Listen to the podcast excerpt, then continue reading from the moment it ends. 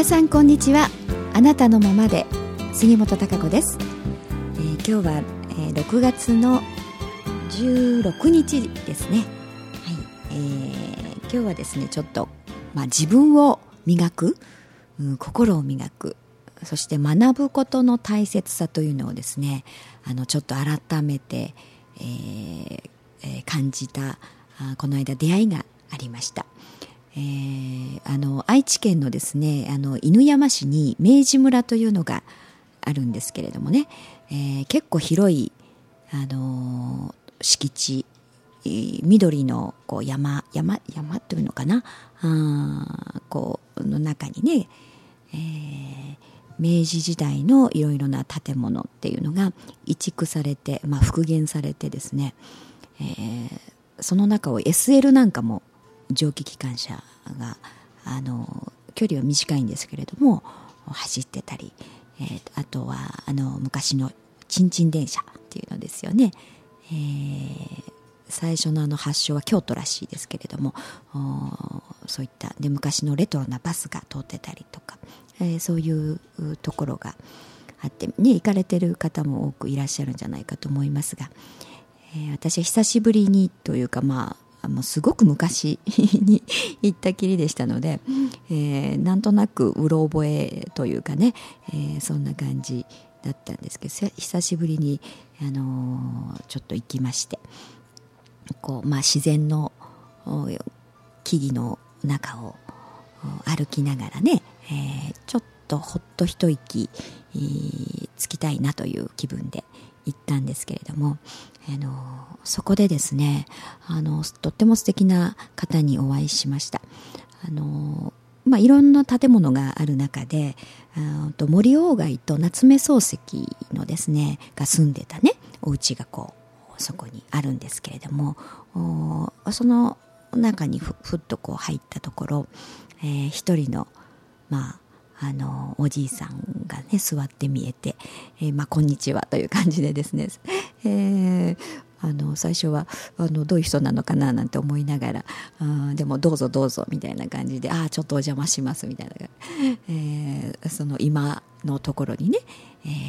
ー、入ったんですけれども、えー、その方はあの井村臼井先生というねあの薩摩琵琶を弾かれる方だったんです。であの日曜日にですねそこに行って、えーまあ、薩摩琵琶を聴きたいという方にはあの弾いてくださって、えー、そしてあの、まあ、弾き語りですよね、えー、それでその後にあの聞いてくださった方とね、え、ちょっといろいろなお話を少ししてということをされてるということだったんです。でまあ、私もその薩摩琵琶というのをね間近で聞くのは初めてでしたし、えーまあ、ぜひお聞かせくださいという形で、えー、あのもう本当に目の前でですね、えー、聞かせていただいたんですね。で、まあ、あのよく、まあ、ちょっと時代物ののテレビなんかでねこう琵琶法師がこう琵琶を語るというのををね、えー、そんなのを見たことがあったんですけれども、まあ、薩摩琵琶というその井村先生がやられてるのはあその、まあ、琵琶をただ弾くということではなくて、えー、その語り物語の中に必ず何かしら教訓が入っているというものをですね、えー、あの思いを込めながらねこう語るということなんですね。でその語る物語になっているお話というのはあの歴史今までのその歴史上の人物であったり歴史上の出来事というものをね忠実にあのその物語にね、えー、してそしてその中に何かしら教えというものがね入っているというものをご自分で、えー、作られたりしてね語って、えー、そしてその後で、えー、何かこう人間の生き方というかね、えー、こういうことって大事だよねっていう教えというものを間近でね膝を突き合わせてあの直にお話しすることで、えー、少しでもねやっぱりその人の学び何かを感じ取って、えー、もらいたいというそれがあの年寄りの義務であるということをですね言っておられたんですよ。うん、私あのあすごいなと思って、え、ですねそのかなんかつか疲れてね あのちょっと明治村にあなんかいろいろくたびれたななんていうお疲れモードの時に行ったもんですからね。うん、でその先生にお会いしてなんかはっとこうすごく生き返るような 感じで、えーまあ、もののその捉え方とかねその人の生き方そういったことを自分を磨いていくっていうことがいかに大事かあそういうことのあの根本的な、ね、考え方というものが、えー、同じですからとてもあの共感を覚えますしね、えー、それでいてやはりお年が78歳だったと思うんですけれどもあのでねやっぱり年寄りがそういう若い方々にこう伝えていくっていうのはあの義務だということをね、うん、それであの毎週日曜日に来てあの、まあにもまあ、それがお仕事なわけじゃないんですよ。本当にあの、まあ、ボランティアでというかね、えー、そこに日曜日に来て来てくれる人との触れ合いの中でそういうことを伝えていければということで、えー、自分の都合では決してお休みをされないそうです。うん、あのあそこにいるとねあの人がいるっていう思いでやっぱり来てくださった時にいないっていう風だとねやっぱりがっかりするんで、あの自分の都合で休むっていうことはないんですよってそれが私の役割であり今あできることなんでということでねで普段はまあまだ現役でお仕事もされてるそうなんですけれどもそんな中であの日曜日にはそこにいらしてる、ね、琵琶をそうやって、えー、弾き語りをして、えー、お話をされているということだったんですよ。うんとってもあすごいなって、えー、思いましたし、えー、やっぱりそういうもののね捉え方うんそう思ってまだまだあのこれからだっていう思いでね頑張っておられる姿を拝見して本当に元気とまた勇気をもらいましたしね、えー、本当に多くの方にねそういったことをやっぱり伝えてい、えー、きたいなと思いましたし、えー、本当そううんいうことをしていくべきだなとも改めてね思ったんですけれどもそんな中でやっぱりあのー、同じ、まあ、私も、あのー、考え方としてはね、えー、その人が生きる上で何がやっぱり大事かっていうものの見方捉え方っていうところ、うん、やはり同じことを言ってみえましたしあの武士道ということをねあの言っておられました。あの昔新戸稲造という方がいますよね。五千円札とかになってるんで 有名ですけどもあの方は教育者であり思想家であったそうなんですけれどもでもともとはキリスト教の、ね、信者であったみたいなんですけれどもでいろんな国を見る中でその中での日本という時考えた時に、まあ、武士道っていうのが日本の精神、うん、別にあの武士だけがね、えー、のためにということではなくて、えー、そういう意味の武士道ではなくて日本人がね、えー、そのどう生き方ですよね、えー、どういう精神を持ってあの生きるべきかみたいなそういった意味での武士道っていうのが大事であるっていうことであの井村先生なんかねそういうお話をされてましたね。うんやっぱり天のお眼鏡にかなう生き方というものがということを言っておられました。やはり何がってあのいろんなね自分の狭い概念とか、うんうん、枠にはまったもの、うん、宗教とかでもなくもっとスケールの大きい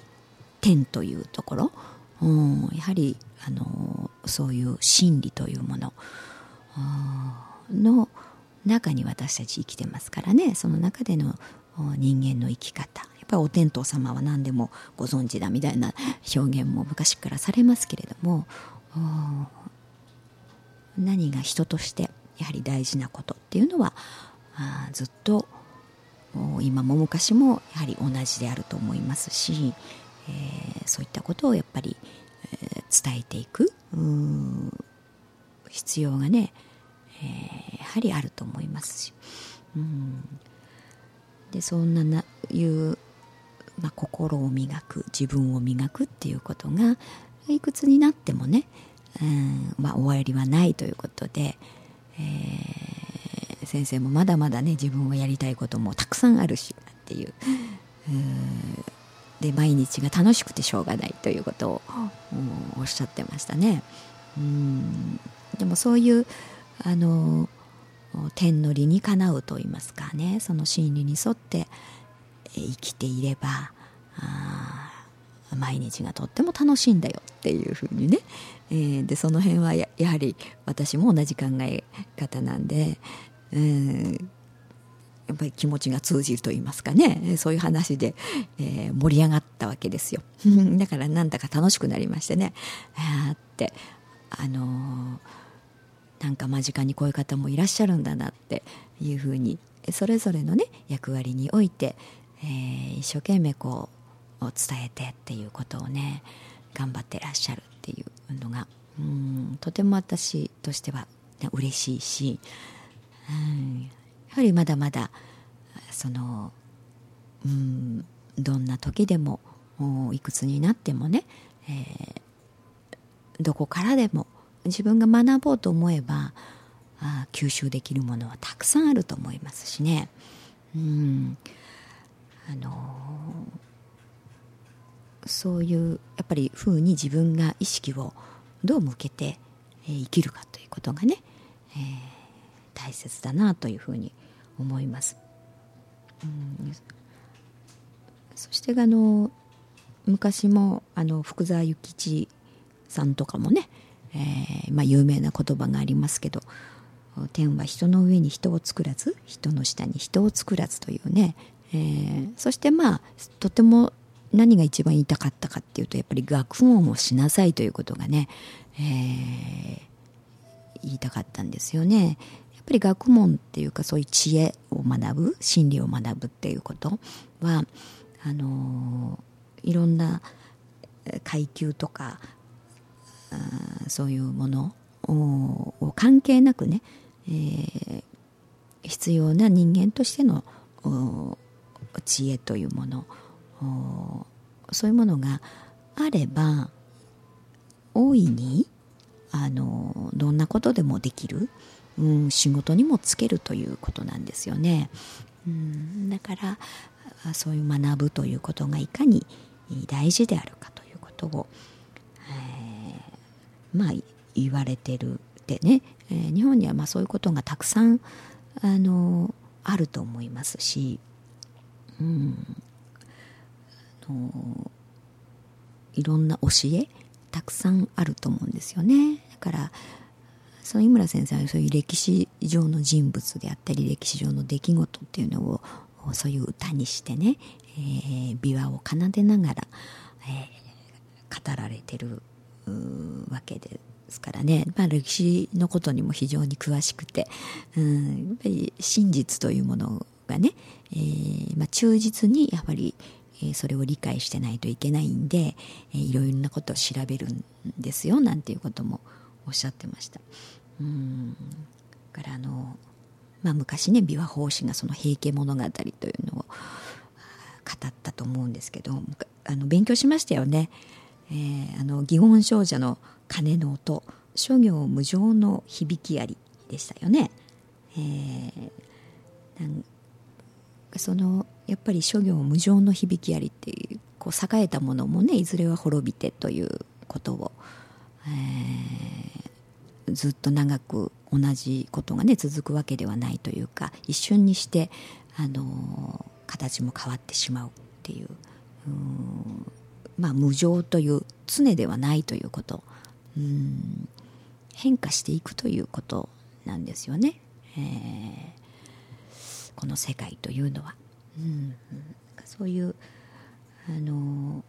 だからこそこうやっぱり真実真理というものをベース不変なものというものもあるわけですそういう真理というものをベースにして、えー、それを知恵としてねうん自分を磨いていくそういうあの自分磨き学びということが非常に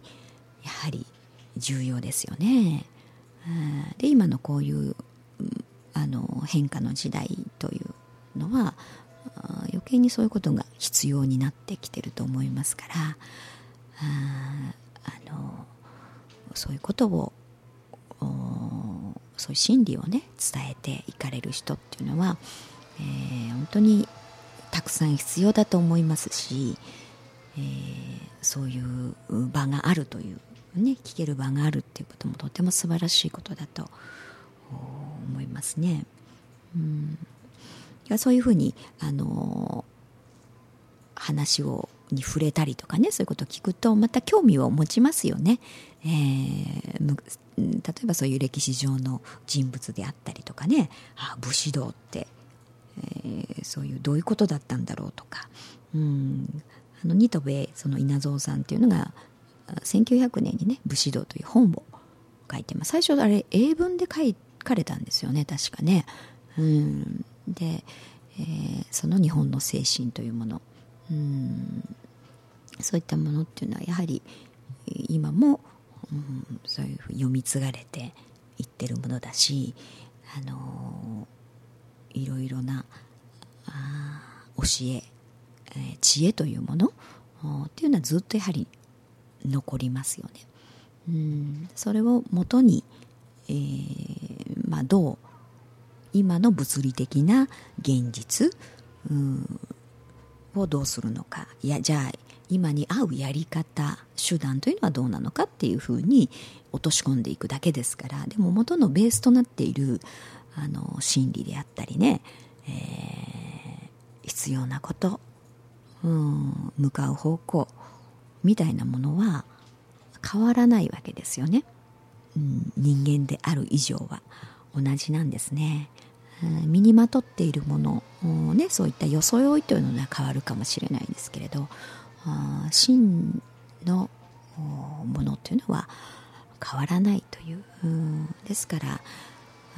どう自分自身を発展させていくか開花させていくか成長させていくかっていうところはやっぱりその元になっている真理というものうん知恵というもの。そこがないとなかなかあのいい装いというものがね、えー、できなくなるわけですよ。うん。その元のものを身につけるということ。そういう学びをするっていうことは、えー、非常にあの重要だしなくてはならないもの、うん。えー、とてもねあのなんとなくこう目先のことに追われちゃって、えー、そういう自分磨きというか学びというものがね、えー、なんか意識の中ではおざなりにされてしまってというふうになりがちなんですけれども実は一番大事でそこの元があればどんなその変化にも対応できる現実にも対処できるという力が本当は身につくわけなんですけれどもね、えやっぱその力をつけるということがその臨機応変な対応であったりね、えー、新しいものを作り出すというエネルギーになるわけですから、えーとても大事なことだと、うん、思います、うん、皆さんも、まあ、機会があったらですねそういうふうに、あのその場所もね明治村の井村先生がいらっしゃるところも行かれてみたらどうでしょうか？そんなお話もあの聞けるんじゃないかと思いますしねうん今の時期だと結構陽気もいいと思います。はい、そろそろね、えー、お時間になってきましたけれども、えー、最後に今回ちょっとお知らせがあります。えー、今日6月、ね、16日、えー、なんですけれども、えー、プラシャプレシャスプラネットの方でね、えー、とブレスレット天然石のブレスレット自分の成長をまあ加速させる、うんまあ、自分のサポート、まあ、地球ののエネルギーの結晶ですからね石って。で自分を反映、えー、してくれるんですよね。そういうブレスレットを、あのー、作っておりますので、うん、あのそのブレスレット今回この6月ね自分を見つめ直して次へ進む、うん、そして行動して、えー、どんどん結果を出していくっていう時になりますんでね、えー、それをサポート応援するという意味で、えー、ちょっとキャンペーンをやります、え今日から7月10日まで、え今あるこうねブレスレットがありますけれども30%オフで、え販売をいたします、えそして新作のブレスレットも20%オフということで、えー、大体がまあ30%オフになると思いますのでちょっとスペシャルな価格で、え、販売をいたしますので興味がある方いらっしゃいましたらね是非プラネット方の方にお越しいただいてもにお越しいただける方はぜひ見にいらしていただきたいと思いますしそしてプレシャスプラネットのホームページの方でもあの見ることができます。そちらを見て、えー、買うこともできますしね、えー、ぜひ見てみてくださいね、うん、あなたのね魂の分身として、えー、こうちょっとね馬力が出るように、えー、サポートをしてもらってはいかがでしょうか、えー、そして今週土曜日は毎月定例の講話会がありますね、えー、それと、えー、6月の26日の土曜日にはワンステップセミナーがあります。これヒューマンクリエーションスクールのですね三位一体の、まあ、自分というものの仕組み、えー、どうなんだろうあと心ってどういうこうポジションでねじゃあどういう具体的に、えー、自分というものをどうしていけば魂、えー、の意向というものはね自分が捉えて、えー、進んでいけるのかだったりとかあそういったあのヒューマンクリエーションスクールの内容のね最初の部分っていうのをえー、ワンステップセミナーとしてどうなんだろうっていう興味がある方のために、えー、あの行いますので、え、これも、え、ワンステップセミナーは特別価格で5000円でね、え、行います。う定例の講話会の方はあの会費が3000円ということになりますので、えー、ちょっと興味があるなと思う方ぜひこの機会にご参加してみてください詳しくはあのホームページで、えご案内をしてますので、えそちらを見ていただいてお問い合わせをいただければと思います。はい、6月もね、え半ばとなりました。まだあと半月ありますんでね、えー、自分自身を見つめ直して、そして自分の行きたい方向、目的、えー、を明確に意識でね明確にして、えー、そしてそのなりたい結果得たい結果がね、えー、成果というものが自分の手にできるようにじゃあ具体的に、えー、どう行動を変えるのかっていうことに向けて、えー、皆さん進んでいきましょう、はい、それではまた来週お会いいたしましょう。